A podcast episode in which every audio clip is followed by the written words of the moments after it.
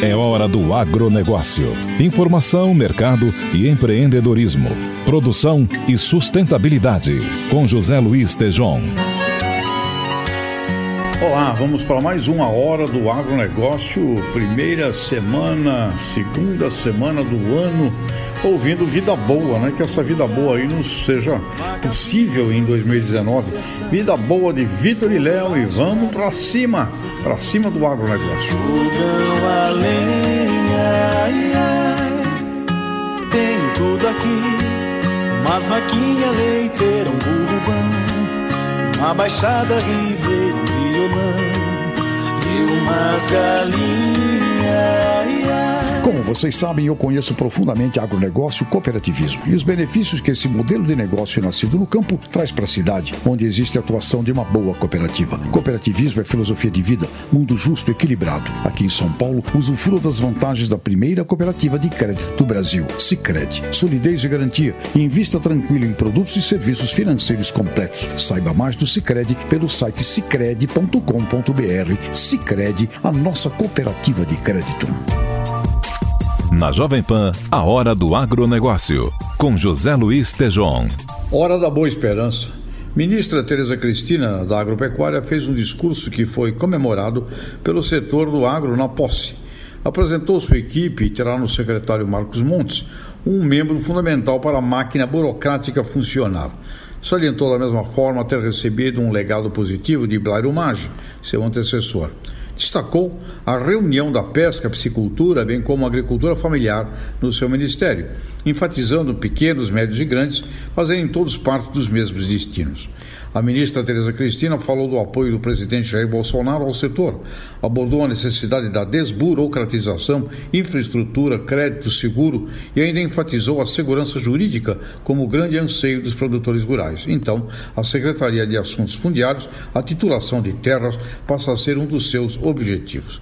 O discurso da ministra Tereza Cristina cobriu todos os pontos desejados pelo setor, com ênfase também na ciência, tecnologia e inovação e vindo a tangenciar a exportação de tecnologias brasileiras para o mundo. Sobre meio ambiente, comentou dos 466 milhões de hectares hoje monitorados no CAR, o Cadastro Ambiental Rural, e que passamos a ser um exemplo mundial positivo e não ao contrário. A ministra ainda salientou a importância dos nossos acordos e negócios internacionais. Dessa forma, com a posse da ministra Tereza Cristina e seu discurso cobrindo os pontos desejados pelo setor, só podemos ficar esperançosos. Com esse ramo, esse segmento que está na base de cerca de um terço do PIB brasileiro eu teria apenas dois comentários para sugerir à ministra Tereza Cristina. Para termos agronegócio, precisamos de um fortíssimo elo com a agroindústria brasileira, agregação de valor. Precisamos de comércio, serviços e de marketing. E para o sucesso da agricultura familiar, só será possível com cooperativismo e cooperativas. Aliás, como já são os bons exemplos brasileiros nesse aspecto. A hora do agronegócio, hora da boa esperança.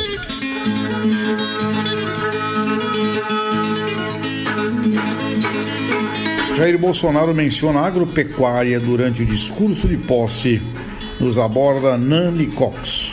Durante o discurso de posse como presidente do Brasil, Jair Bolsonaro defendeu a abertura do mercado brasileiro para o comércio internacional. De acordo com Bolsonaro, a ideia é estimular a competitividade, a produtividade e a eficácia, deixando de fora o viés ideológico. Ele ainda ressaltou que o agronegócio terá papel fundamental no desenvolvimento do país. Nesse processo de recuperação do crescimento, o setor agropecuário seguirá desempenhando um papel decisivo em perfeita harmonia com a preservação do meio ambiente.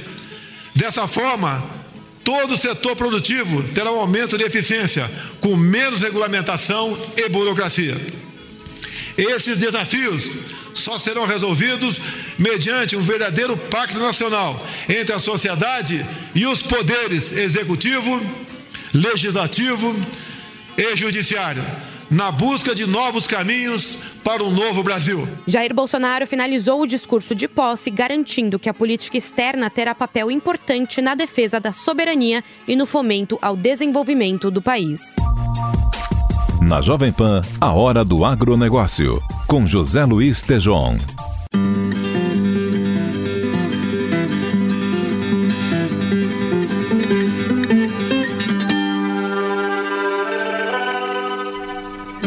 Nos próximos dias tem previsão de chuva bastante espalhada em grande parte do país, onde o tempo firme predomina no interior da Bahia, Norte Mineiro e Espírito Santo, pela influência de uma massa de ar mais seco que inibe a formação de nuvens carregadas. Nas demais áreas brasileiras, previsão de chuva a qualquer hora do dia. A chuva é mais intensa entre pontos do interior do Rio Grande do Sul, faixa leste paulista, sul mineiro e também grande parte da região norte até a faixa norte da região nordeste. A chuva é forte e volumosa, acaba acontecendo com acumulados que variam de 70 a 100 milímetros. Por isso, em áreas produtoras do centro-sul brasileiro, a chuva vai seguir persistente, favorecendo grande parte das lavouras que ainda estão em desenvolvimento, porque essa chuva mais intensa e volumosa consegue aumentar cada vez mais as condições de umidade no solo. Juliana Rezende, da Somar Meteorologia e Instituto Jovem Pan. Quer saber como o tempo e o clima influenciam a sua lavoura? Então acesse agrosomar.com.br. O desempenho do setor de carne bovina ficou assim em 2018, nos informa Natasha Mazaro. Das quatro empresas brasileiras de carne listadas na Bolsa, apenas a JBS apresentou resultados positivos em 2018. Durante o ano, ações registraram alta de 18,8% e o valor de mercado subiu de 5 bilhões para mais de 31 bilhões e meio de reais. De acordo com o levantamento do Valor Data, as outras empresas perderam pelo menos 14 bilhões de reais em valor de mercado. Entre as outras três, a que apresentou o pior resultado foi a BRF, que teve perda de quase 12 bilhões de reais. A empresa sofreu com o endividamento e a rentabilidade das operações foi prejudicada por erros de gestões anteriores. Além disso, a BRF foi alvo da terceira fase da carne fraca Batizada de Operação Trapaça, a investida denunciou um esquema de fraude em testes de salmonela em carregamentos de carne de frango vendidos à União Europeia. No setor de frigoríficos, a Minerva apresentou pior desempenho, com queda de 52,2% das ações e quase um bilhão e meio no valor de mercado. A Marfrig perdeu mais de um bilhão de reais em valor de mercado e as ações caíram 25,4%. Por outro lado, a empresa conseguiu reduzir a dívida líquida pela metade e adquiriu a National Beef, o quarto maior frigorífico de carne bovina dos Estados Unidos, abrindo uma porta de entrada para este mercado. A ministra Tereza Cristina tomou posse e quem conta para nós a respeito é Marcelo Matos. Ministra da Agricultura garante que o Brasil é modelo em preservação ambiental. Ao tomar posse, Tereza Cristina destacou o poder do agronegócio na economia. Relevantes as questões relacionadas ao clima, à sustentabilidade e à biodiversidade. A discussão honesta deveria partir de uma premissa básica. O Brasil é um país com legislação ambiental extremamente avançada e que mais soube preservar suas florestas nativas e matas ciliares. Nosso país é um modelo a ser seguido, jamais um transgressor a ser recriminado. Tereza Cristina lembrou do apoio integral do setor à candidatura do presidente Bolsonaro e promete uma política focada nos interesses do Brasil. O Brasil expande sua produção através dos ganhos de eficiência e eficácia e praticamente sem incorporação de novas áreas. Nossas condições de solo e clima extremamente favoráveis, aliadas aos nossos esforços de desenvolvimento tecnológico, causam temores a outros participantes do mercado. Acusações absolutamente infundadas partem de todos os lados, inclusive de organizações internacionais estabelecidas amistosamente aqui no nosso país. A ministra foi questionada sobre a medida provisória assinada pelo presidente Bolsonaro, que passa para o Ministério da Agricultura a responsabilidade pela demarcação de terras indígenas e quilombolas. Não vamos arrumar um problema que não existe. É simplesmente uma questão de organização. Então, os assuntos fundiários, todos eles, seja Amazônia Legal, seja o que for, está vindo para o INCRA. Toda a parte, o mosaico do, de todas as terras brasileiras estarão sob a orientação e sobre a atuação do INCRA. A ministra da Agricultura, Tereza Cristina, confirmou que um conselho interministerial será criado para deliberar sobre demarcação de terras. No próximo bloco, entrevista com José Roberto Krakoshansky, presidente da UEX para a América Latina Modernização na vida dos caminhoneiros. Na Jovem Pan, a hora do agronegócio, com José Luiz Tejon. Na Jovem Pan, a hora do agronegócio, com José Luiz Tejon. Porteira. Aberta. A hora do agronegócio, eu recebo hoje aqui José Roberto Krakoshansky. Ele é o CEO América Latina da VEX, uma companhia especializada em pagamentos corporativos. E no caso que nos interessa aqui, com relação ao frete, com relação ao transporte, que é momento, momento sério brasileiro para este começo de 2019. Já estamos em 2019, portanto, assunto é, prioritário. Zé Roberto, seja bem-vindo ao Jovem Pan, em primeiro lugar. Obrigado, João. Boa tarde. Obrigado pelo convite. Zé, o... este trabalho da VEX, uma companhia internacional com relação ao pagamento de fretes, como funciona no exterior este tema e qual é a importância que isso tem para o Brasil para esse assunto que envolve caminhoneiros, empresas? Qual é a vantagem disto? Uh, a UX é uma uh, empresa global de meios de pagamento e um pedaço relevante do nosso negócio é pagamento de frete e frota.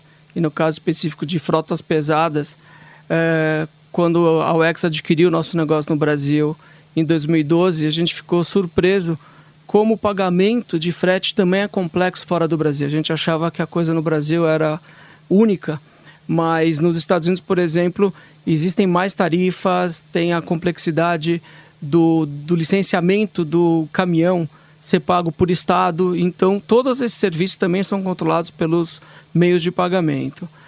Uh, no Brasil, a gente tem um desafio adicional que é a necessidade de manutenção do papel até hoje. Então, o, a gestão de documentos, a gestão de papel, ele ainda é uma particularidade do mercado brasileiro e a gente desenvolveu o nosso negócio muito calcado eh, no apoio aos nossos clientes para fazer gestão desses documentos.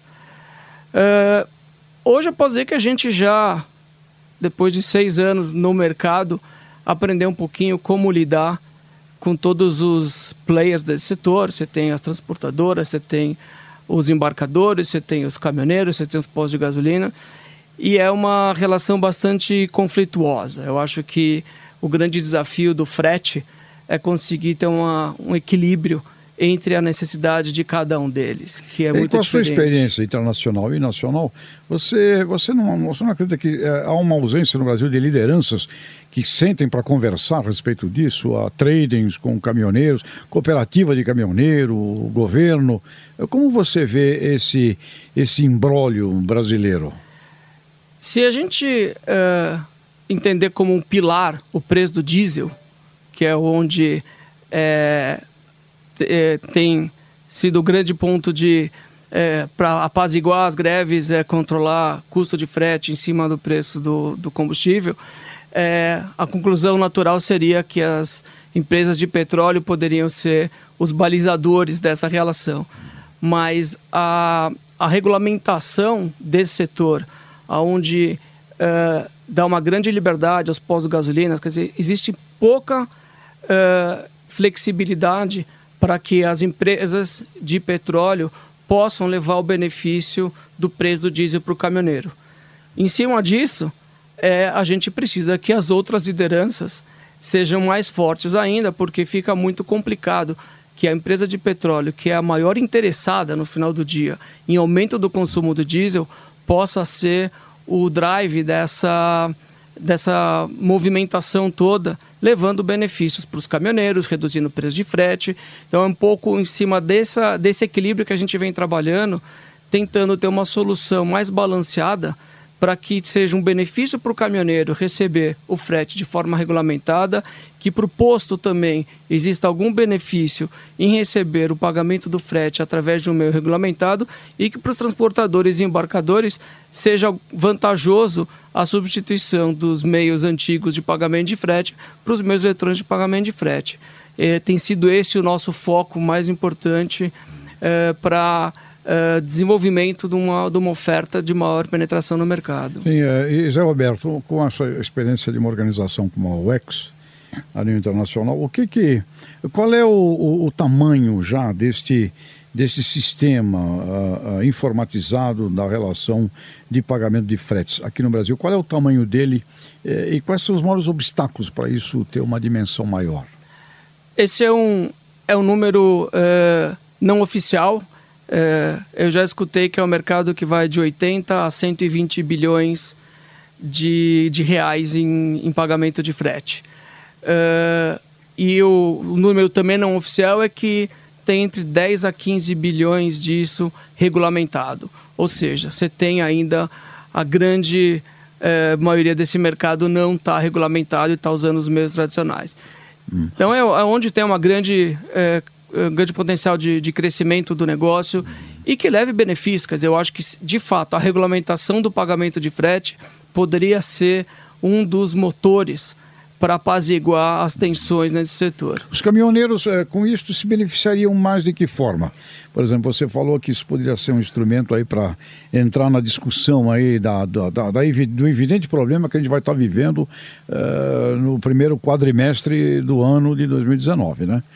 Uh, a greve dos caminhoneiros do ano passado foi desgraçada para a economia brasileira e ah, pelo amor de Deus, se ocorrer um negócio desse agora e não, não liderado no primeiro quadrimestre de 2019, nós vamos ter um caos no agribusiness do, do país.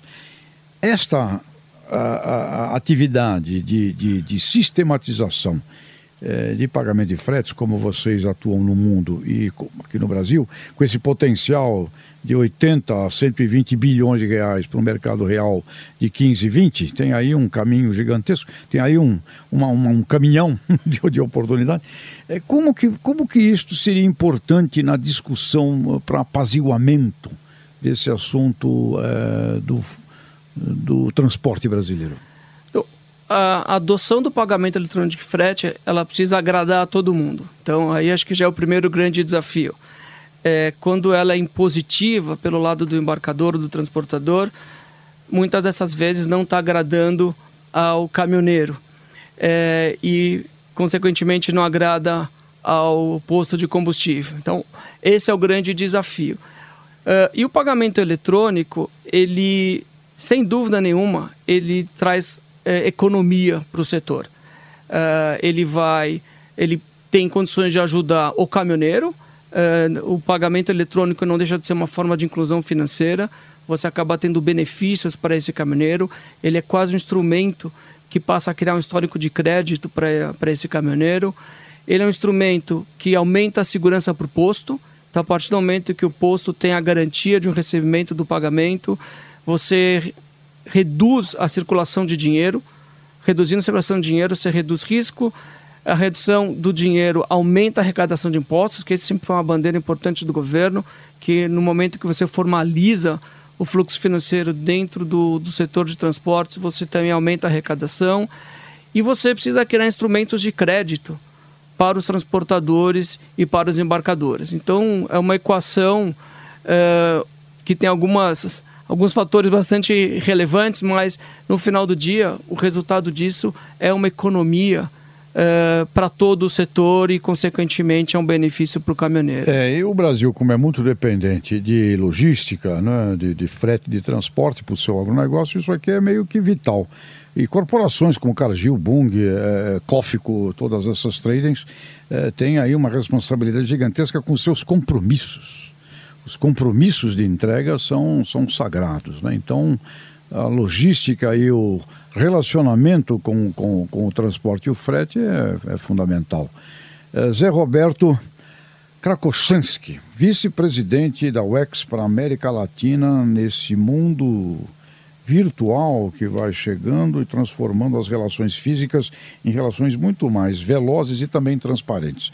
A transparência não, geralmente não agrada a todo mundo. Né? A transparência tem aí um peso da legalidade. Né? Então isso, eu creio que existem enfrentamentos aí também nesse campo, não é? é do modo antigo é, para esse novo trabalho. É, para encerrar nossa, nosso, nossa entrevista aqui na, na Rede Jovem Pan, qual é o recado que você deixa então para o mundo corporativo, tanto de é, clientes quanto de ofertadores de serviços de transporte no Brasil, com relação a esta visão dos meios é, eletrônicos, sistemas sistematizados de pagamento de frete? Acho que a, já é claro para todo o mundo, não só no Brasil, não só a mercado que a, a tendência é, de migração de pagamentos para meios eletrônicos é uma coisa que ninguém vai conseguir evitar. E que a, com mais cedo o Brasil é, aderir à maior quantidade de instrumentos eletrônicos, eu acho que a gente vai ter um benefício maior para a economia como um todo, não somente com redução, no caso do processo logístico, que é relevante, mas também com aumento de consumo. Então, quando você tem um caminhoneiro tendo acesso a um meio de pagamento eletrônico que permite que ele utilize esse meio de pagamento fazendo compras, eh, ou até instrumentos de crédito, com certeza você tem um estímulo muito grande para o crescimento da economia do país. É o que a gente espera para esse ano, parece ser bastante promissor. Verdade. E importante também para o caminhoneiro independente, bastante capilar, né? que passa a ter aí um instrumento transparente. Exato. Muito bem. Zé Roberto, vice-presidente, aliás, CEO da UEX para a América Latina, boa sorte e que vocês e Deus nos protejam aí no quadrimestre deste primeiro ano do novo governo e que a lucidez apareça no mundo do transporte brasileiro. Muito obrigado e que Deus proteja todos nós esse ano. obrigado. No agronegócio. A sacada final. Primeira semana, governo novo, a sacada final é a esperança. Esperança que na economia se destrave o Brasil, que as despesas nacionais sejam colocadas em ordem.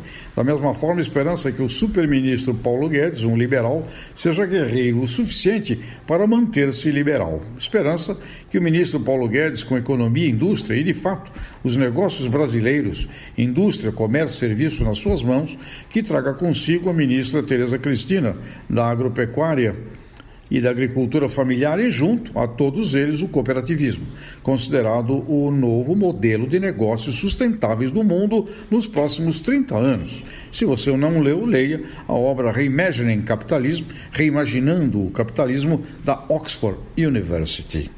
Se o superministro Paulo Guedes fizer a junção e a reunião do legítimo significado de agronegócio, um complexo agroindustrial e cooperativo, iremos aumentar a renda do Brasil, distribuí-la melhor e iremos vender muito mais aos mercados internacionais. Esta sacada final vai para a Boa Esperança, igual ao rei português Dom João II, quando o navegador Bartolomeu Dias dobrou o chamado Cabo das Tormentas, lugar de monstros, e ali Dom João II rebatizou de Boa Esperança. Fiquemos então com a Boa Esperança. E vamos para 2019, Brasil. Na Jovem Pan, a hora do agronegócio, com José Luiz Tejon. Como vocês sabem, eu conheço profundamente agronegócio e cooperativismo e os benefícios que esse modelo de negócio nascido no campo traz para a cidade, onde existe a atuação de uma boa cooperativa. Cooperativismo é filosofia de vida, mundo justo e equilibrado. Aqui em São Paulo, usufrua das vantagens da primeira cooperativa de crédito do Brasil, Sicredi. Solidez e garantia. Invista tranquilo em produtos e serviços financeiros completos. Saiba mais do Sicredi pelo site sicredi.com.br. Sicredi, a nossa cooperativa de crédito. Na Jovem Pan, a hora do agronegócio, com José Luiz Tejon. Fogão a lenha, ai, tenho tudo aqui, umas vaquinha leiteira, um burro bom, uma baixada ribeira, um violão e umas galinhas. Encerramos mais uma hora do agronegócio, ouvindo aí ao fundo Vida Boa de Vitor e Léo, desejando vida boa para todo mundo, com uma boa esperança para 2019. E agradecemos Nani Cox, nossa jornalista produtora, o André Luiz na sonoplastia, Reginaldo Lopes e a central da Jovem Pan, toda a equipe da Jovem Pan. E vamos para 2019. Vamos para lá. Sou eu no caminho do meu sertão. Que vida boa,